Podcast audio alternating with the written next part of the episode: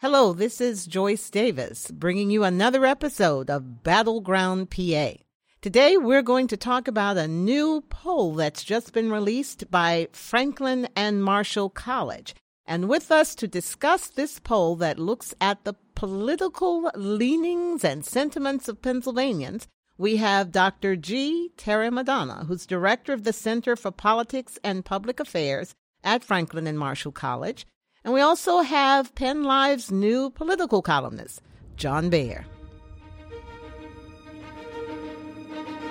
This is Battleground PA, a Penn Live podcast discussing the issues that matter to Pennsylvanians and documenting the events in our state that will shape the battle for your vote in the 2020 presidential elections.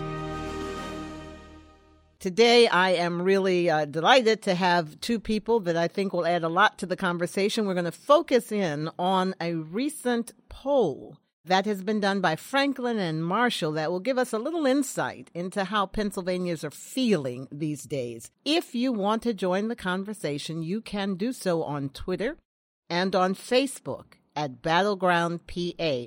And I'd like to ask you to rate us and to subscribe if you would be so kind. But right now, we're going to delve into the issues that were raised by the recent poll Franklin and Marshall did to assess the political sentiments of Pennsylvanians. We have with us Dr. G. Terry Madonna, and of course, we have with us John Baer. Welcome, both gentlemen. We're ready to get started. I want to thank G. Terry Madonna because he's given us kind of a roadmap into the poll, and we'll start right there. And the first question I want to ask him this poll reveals a lot about how people feel about the impeachment inquiry, about how they feel about the state of Pennsylvania's government, about how they feel about marijuana. So, what were what were, were there any surprises to you in this? Well, one of the surprises that uh, you know, struck me as a bit unusual, but not out of the question, is 57% of the state's registered voters, 57% said the state's heading in the right direction. That's a very, very high number. And it's kind of consistent with uh, Tom Wolf's job performance, which is above 50%. But then the more you think about it, when we get to the national issues and the national polls, for example, on the state of the economy, whether we're talking about the direction of the country, those numbers are much lower than they are in our state. And I think a lot of that has to do with the controversial nature of the Trump presidency, much less about how well the economy is doing. But in this state, not arguably, even though we have one of the most conservative legislatures in modern history, and not arguably either a liberal governor, the back and forth is much more restrained. No one would ever accuse Governor Wolf of making outlandish statements. He's very controlled in terms of his dialogue and his rhetoric. He's not given to outlandish speech. This year, the budget was done early, not just on time, but early. It included no tax hikes, and it included substantial increases in education funding for the public schools, something that's been very popular with the voters. And, and our unemployment is around 4%. Uh, job creation has been getting better. So, overall, on one level, I understand it, but 57% is pretty high yeah. given past responses to the questions about whether the state's headed in the right direction. John, in your history of reporting on the state, is this unusual? They have a 57%? yeah, it really is, uh, Joyce, because uh, Pennsylvania has always been uh, quite contentious uh, about uh, its government and its legislature, and now there's apparently this period of peace and calm. And the question, I guess, is does it sustain itself into 2020 and into the election cycle? And if it does, does that mean Pennsylvania won't be all riled up come November of uh, next year? So it is both different and interesting to look forward and see it, whether or not it's sustained. So Pennsylvanians are happy about their Commonwealth. Well, but, and and more than that, Joyce, the mm-hmm. other the other number, and and uh, I'm sure Terry would agree, the other number that attracted me was, are you better off financially than you were a year ago, or about the same? And that drew some pretty big numbers too. I mean, 52%, a majority, said, yeah, we're, we're about the same and, you know, we're not unhappy. And 30%, a third of registered voters said that they're better off yep. financially mm-hmm. than they were a year ago. So on the surface anyway, you would think, well, that would bode well for any incumbent. The economy is more a national issue. Than a local issue. So you could argue that for the moment, and I understand this is a snapshot, this is right now, but for the moment anyway, that would seem to argue in favor of the incumbent president. It Yeah, would, yeah. except the second bullet point that you have, Dr. Madonna, is only one in three. 35% of registered voters believe that the United States is headed in the right direction. And these are, let, Sure. let's stop here. These are Pennsylvanians. There are 482 Pennsylvania registered voters Correct. that you sampled. Tell That's us correct. about that. Give us the background. Well, if yeah, I mean, 482 registered voters, 226 Democrats, 188 Republicans, and 68 Independents. I get this question all the time. People say, "Whoa, whoa, whoa! You have more Democrats than Republicans. How can you do that?"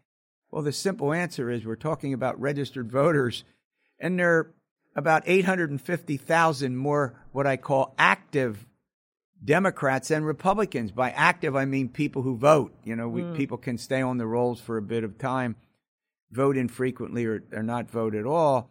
And so, if you're just, we're not doing likely voters here. Now, that could vary. You could have more Republicans who, So you're not doing super voters. no, we're not doing, no, we're not doing people who, we're not asking people if they're going to vote in the next election. We're looking this far out. Remember, we're a year away from the presidential election.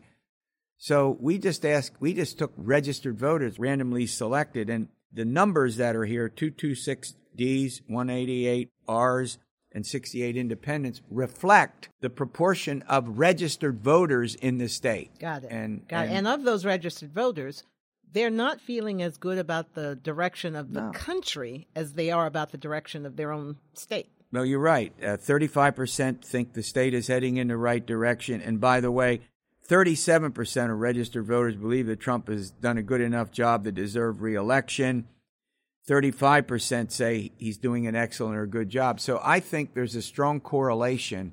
And whether you're a supporter of President Trump or not, that's that's fine. But you can't argue that he's not controversial. You can't argue that we are deeply divided as Americans with I'll throw out a couple of numbers. With 90 to 95% of Democrats giving the president a negative job performance and conversely depending on the polls you could get 84 85 to 90% of Republicans giving him a positive job performance. But here's the irony. When the question gets asked and we didn't ask it about handling the economy, Trump handling the economy, it's 50% positive mm. on the Real Clear Politics average. So the bottom line is, and I don't know if John would agree with this, I think much of the questions about the direction of the country have as much to do with President Trump as it does with It's the behavior economy. as opposed to the Yeah, economy. exa- exactly. Exactly. John, yeah. wait, the economy, it does not really seem to be the galvanizing issue for this election, at least Right. not so far. Well, uh, they always say that it will be. Um, maybe it isn't at the moment because people are generally feeling pretty good in Pennsylvania about their own economy. The other thing, Joyce, that really struck me was, and Terry is smart to point this out, Trump's number, Trump's 35% number, is exactly the number that Barack Obama had at this stage in his presidency. So incumbent presidents, a year out from reelection in the absence of a really intense campaign, uh, generally don't do w- well. And, and Terry knows this. I've always argued that in any poll, I, I firmly believe that people are not honest with pollsters when, especially when they are asked very controversial questions, such as, "What do you think of President Trump?" And it's important, I think, to note that uh, this poll was done uh, during the week of October 21st through 27th. So it's a snapshot. It's a look at how people were feeling at that time. The one thing that I would point out, too, that yes, this was the rate of, President Obama at the time, but he wasn't facing impeachment inquiry. so Well, but- that will that change? Yeah, but there's another matter is that we didn't have the kind of polarization that we do now. Again, if 10% of Democrats vote for President Trump next fall, he ought to wake up, break open the champagne, right, and get the uh, shrimp and lobster hors d'oeuvres out because it'll be a victory. We're so polarized now. If President Trump has a good week, his job performance goes up two points. If he has a bad week, it goes down two points. The range of President Trump's job performance is only about eight or nine points. But you can have a Barack Obama who could be in the mid 40s or even lower, end up in the 50% range. So the narrowness of the range for President Trump is narrower than any president since we've had scientific polling because of the polarization that John referred to. Well, we can come back and talk more about Trump because that clearly is, is one of the issues that you delved into here. But let's talk Pennsylvania specific issues for a little bit. And I want to start with guns. And I bring that up because in my Facebook Live session, the first that I had yesterday, that was the topic. People wanted to talk about guns, uh, whether laws should be passed, the red flag laws, all of that. And you clearly have delved into this issue and have found, from what I can see, the majority of people, Republicans, Democrats, Independents, want some sort of reasonable control on weapons. Yeah, we've asked this question now uh, for some time on the poll, and the question wording is generally speaking, do you favor or oppose creating more laws that regulate gun ownership? Now, this is sort of a generic question, it's not specific to an individual kind of, of gun control. We'll get to that. So 46% strongly favor, 14% somewhat favor. So you're well over 50% that favor more laws that regulate gun ownership. And then when we ask the question about do you favor or oppose enhance, enhancements to the background check, again, we didn't mention specifically what that could be, but 75% of Pennsylvania registered voters strongly support enhancing background checks. 13% somewhat support. So look what we're talking about. We're talking about 88%, 88% support enhancing our background checks. Then we do get into some specifics. Would you favor or oppose giving courts the ability to seize a person's firearm if they are judged to be a threat to themselves or others, otherwise known as red flag laws? Again, you have a huge percentage of people, 80, you know, as I, am right, that's where the real majority Correct. is wanting to uh, have laws that protect people who are considered dangerous. Correct. Right?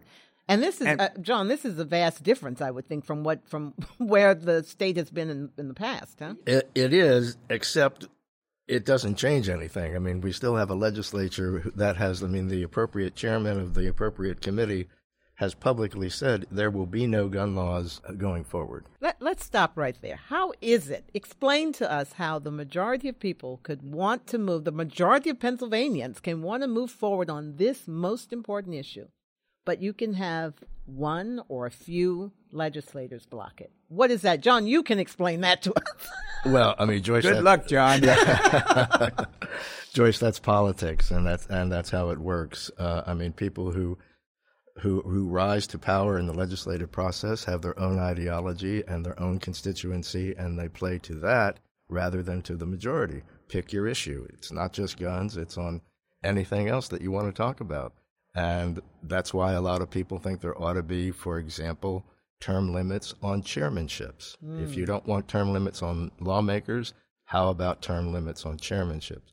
Without that, we're going to go forward as a state and and not move on the things that people want in controversial areas, and there are very few as controversial as gun violence. Right. Well, uh, even on the other issue you take up, marijuana, legalization of marijuana, the, there seems to be clear support. Fifty-eight percent of voters want to legalize recreational marijuana. Yep. yep. We but first you have a block in the legislature, right? Right. Yep. Well, we asked the uh, question the, for the first time in May of 2006. 22% favored the legalization of marijuana.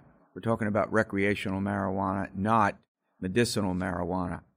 And so 22% back in 2006. Now, the last time I looked, that wasn't a lifetime ago. We're talking about a right. little, a little more than a decade. And I don't think it should surprise anyone when we get into some of the details of this that 67% of Democrats do, only 45% are Republicans, but that's still a pretty high percentage mm-hmm. for Republicans. And here's here's the one that I like. Under 35, you got this? Young voters, 82% favor. Does that surprise anybody yep, here? Yep. And by the way, African Americans are much less likely to support it than I'll put it this way, non-white Pennsylvanians than white Pennsylvanians by a significant percentage.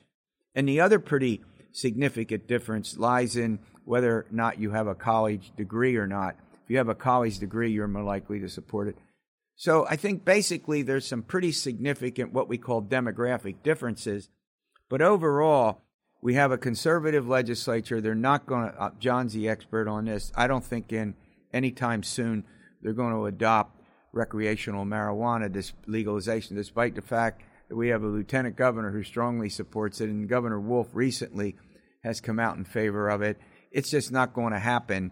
Just as John pointed out about gun control, it's just not going to happen. Well, and the key there, Joyce, is that 44% among Republicans who do Right. not favor it, you have a Republican legislature. So until or unless you have a majority of Republican voters who support legalization, it, as Terry says, it's not going to happen. So no matter what the people say, no matter what the polls say, they're going to stick to their guns. Or so, and the, so and the other thing, I, the other thing I loved in the poll was when Terry asked the question, "Would you favor legalization and it's controlled and sold through the state stores?" The number plummets mm, bec- because Yeah, people forty still- percent. yeah, Forty percent would back off their support. No, I didn't understand that. Do they Well- not trust the state stores to manage this, or Look, what? look. I think what's going on here is that Pennsylvanians say, if it becomes legal, leave it in the private sector. Don't put it in the hands of state government. yeah. And maybe they just don't want to go in and buy a bottle of wine or a bottle of whiskey and say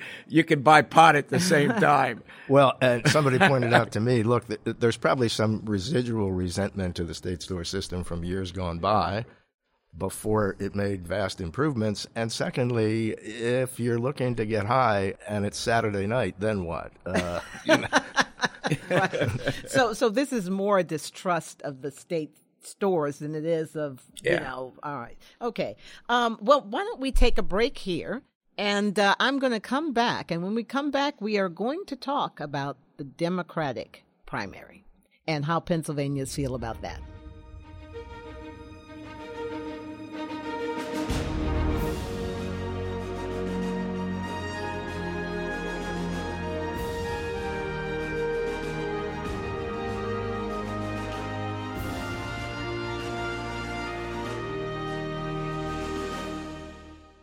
Well, welcome back to Battleground PA, and we have with us G. Terry Madonna Franklin and Marshall College, as well as John Baer, Penn Live's political columnist. So, if you want to join us with this conversation, you can do so on Twitter and on Facebook at Battleground PA.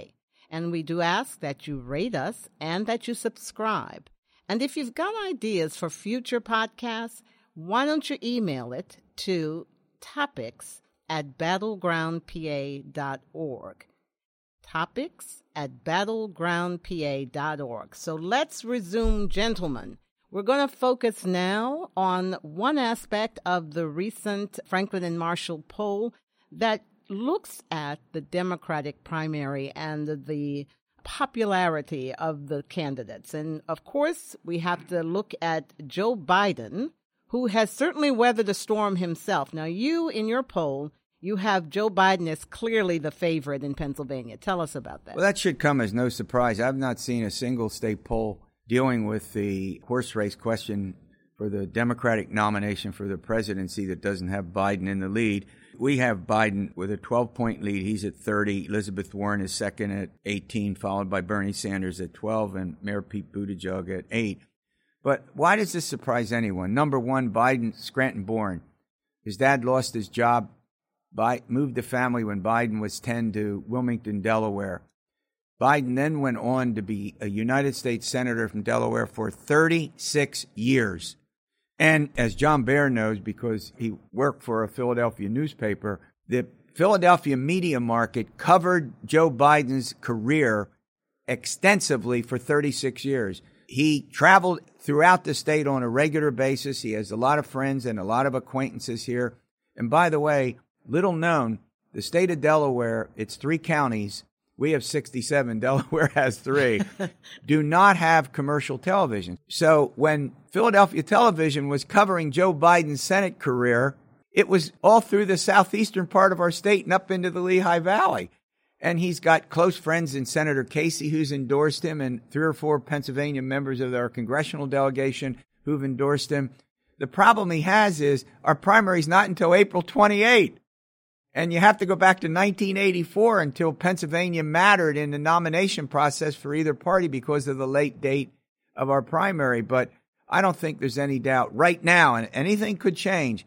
Biden, I think, would comfortably win our state. I don't know what John you agree thinks with that, about John? that. I have uh, I have never agreed with anybody about Biden, um, uh, and I, and I'll tell you why. I mean, if you look at him historically as a as a presidential candidate, there isn't any evidence to support the idea of his electability because he had two disastrous presidential campaigns himself.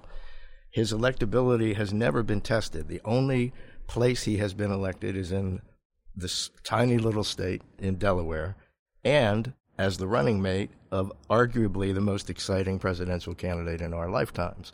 So, what is it about Joe Biden that people say, oh, he's the most electable? And yet, I think the argument goes, as reflected by the polls, uh, at least by this poll and by others, that people tend to think he's the only one that has a chance at beating Trump. And and I think that a big part of that is what Terry was talking about, familiarity.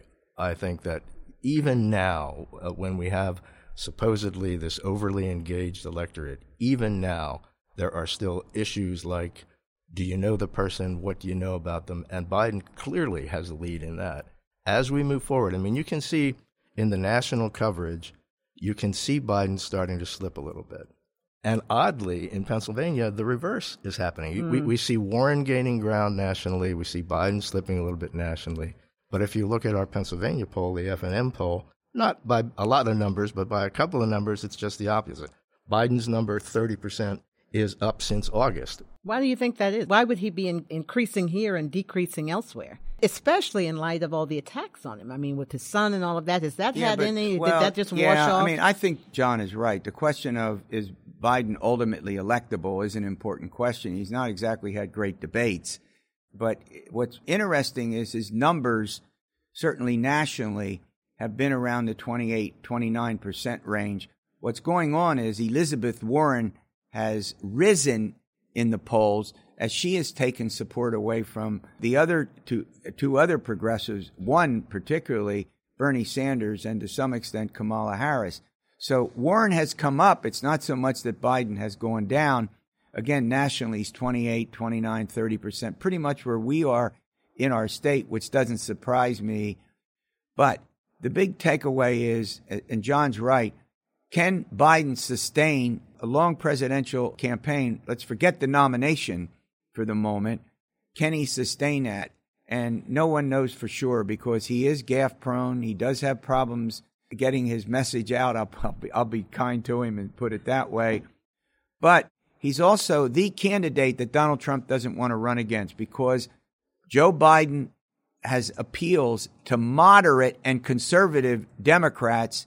He could peel off some Republicans, and he's nicknamed what working class Joe because he does have relationships and friendships and an appeal to the very voters, the working class voters that elected uh, Donald J. Trump president. Here's another uh, underlying factor, Joyce, that I think could become significant, and it, it has to do with media coverage. I believe the national press is bored by Biden and loves the idea of a strong liberal insurgent Yeah, candidate catching fire. Hmm. And so whenever there is a tweak either for Elizabeth Warren or against the Joe Biden, I think the national media just piles on that and changes the conversation away from great point. electability to just what is exciting. What do people, you know, people love a horse race. well, the media wants excitement, that's for sure. We want a good story. Well, there are a couple of other points that I think are important to make. Number one, when we ask people by ideology, imagine this only 24% of liberals support him in hmm. Pennsylvania, but 40% of moderates. How, how about this one? High school educations or less, 39%. College degrees, 26%. And this is true nationally as well as in our state. Vice President Biden's huge support comes from the African American community, where he gets 43% of the vote in our polls, and nationally he leads. And that's probably his connection with President Obama. I don't think there's any, any, any doubt about that. So there's some very significant differences by a variety of demographics And guess where a lot of his uh, support comes from? Up in the Northeast. Now, I wonder why it would be up in the Northeast in Lackawanna County, in Scranton, in Scranton Right, well. PA, in central Pennsylvania. His weakest, among his weakest support is the city of Philadelphia, except Ah. with the African American community there. So you can see that Biden sort of represents a very different element in the party, as John was articulating quite well.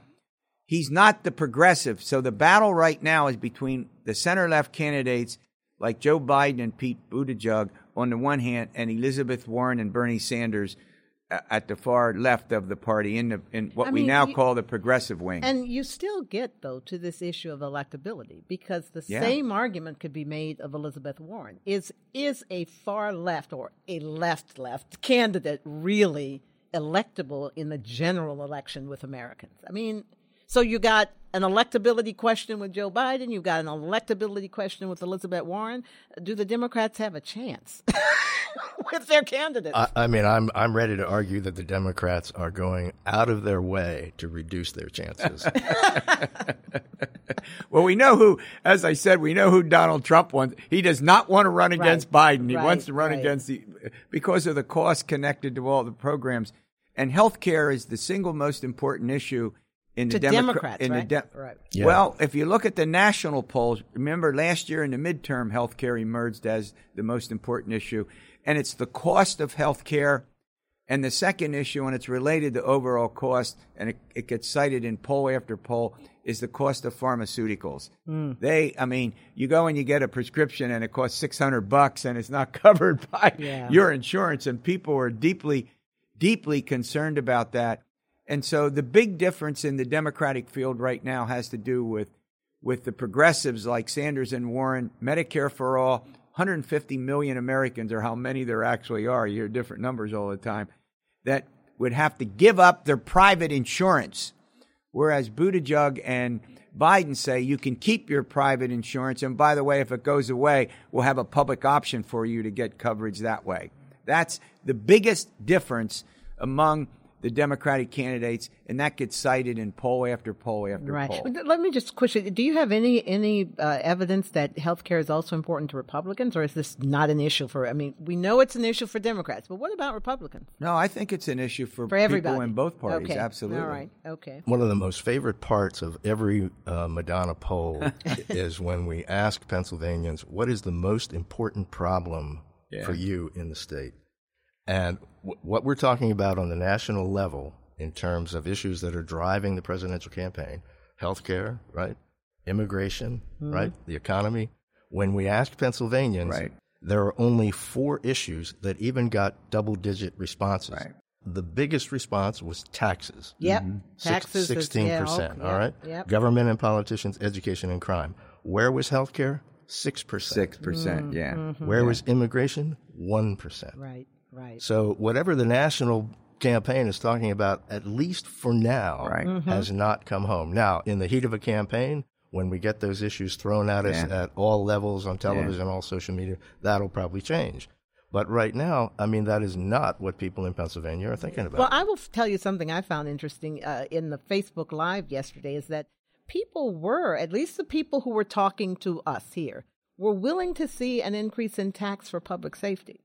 When they state, in fact, Yeah. someone even brought up uh, the possibility of a tax on guns themselves to Mm-hmm. pay for increased uh, protection for kids in schools, and and it seemed to be unanimous. Yeah, we we we'd see an increase in taxes for that if we could deal with this gun violence. So who knows, right? Well, let's move on to the big issue, at least for, for where we are now the impeachment of the president. Um, I believe uh, the signs, I could be wrong, are pointing to President Trump being impeached, if not removed from office. And it looks like the majority of Pennsylvanians favor that. They Or support they- that, the inquiry, yeah, yes. we So asked the explain that, yeah, yeah. we asked the inquiry, and fifty-seven percent of registered voters support the inquiry.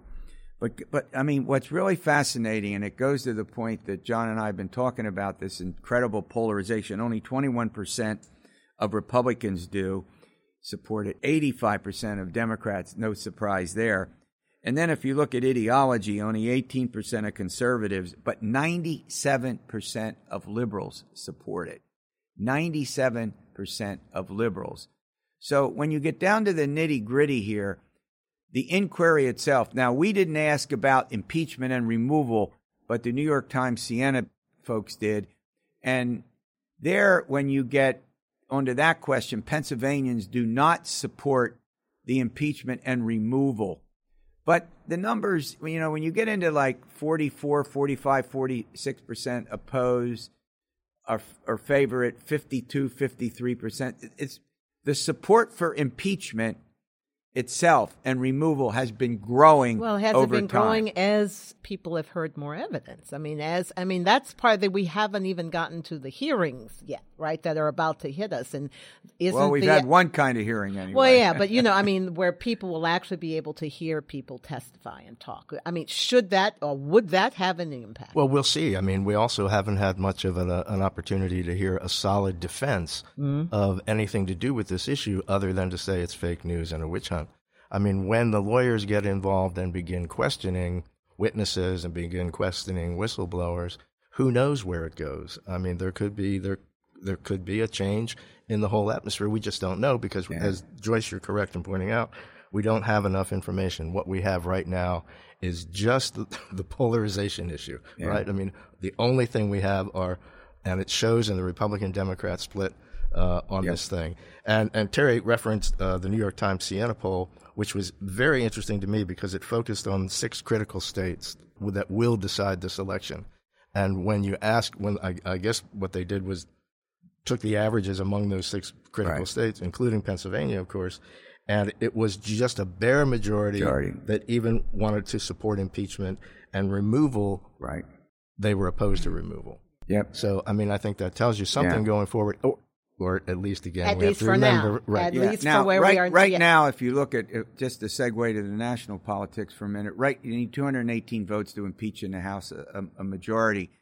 The surveys that have been done of Democratic lawmakers look like they're up to about 225, 226. I think the president's going to get impeached. There are two questions. Number one, what are the specific allegations, articles of impeachment charges? Doesn't have to be a crime and you know obviously obstruction of justice abuse of power contempt of congress those three are likely to be on the table. So i think he gets impeached. The second question is when. Originally the democrats wanted to do this before thanksgiving so they could get into the trial in december. What the democrats don't want is to have a trial in the senate if there's going to be one in january and february when you have the Iowa caucuses and the New Hampshire primary and look right, at the and right. look at the Democrats senators who are running for the presidency, right, John? Elizabeth Warren, Bernie Sanders. right. I mean, yeah. we go. Th- Which uh, all the guarantees that the impeachment trial in the Senate will be in January and February. and they don't want that. They want to be out in the campaign right. trail, I think. Well, let, we're going to wrap up now, but one one question I do want to throw out because it really gets to the core of America's principles, and you did ask it about: is it a problem if a president seeks support from a foreign power to go after and and a, a political opponent. I mean that is let's just eliminate the person, but just the issue.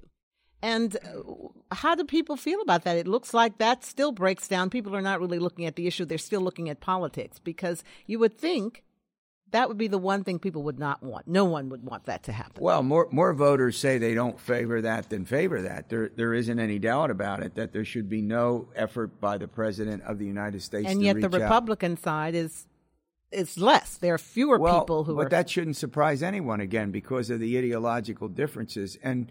And you know, the president released the transcript, and, and, and we can argue about whether there were parts of it redacted. It looks like there were.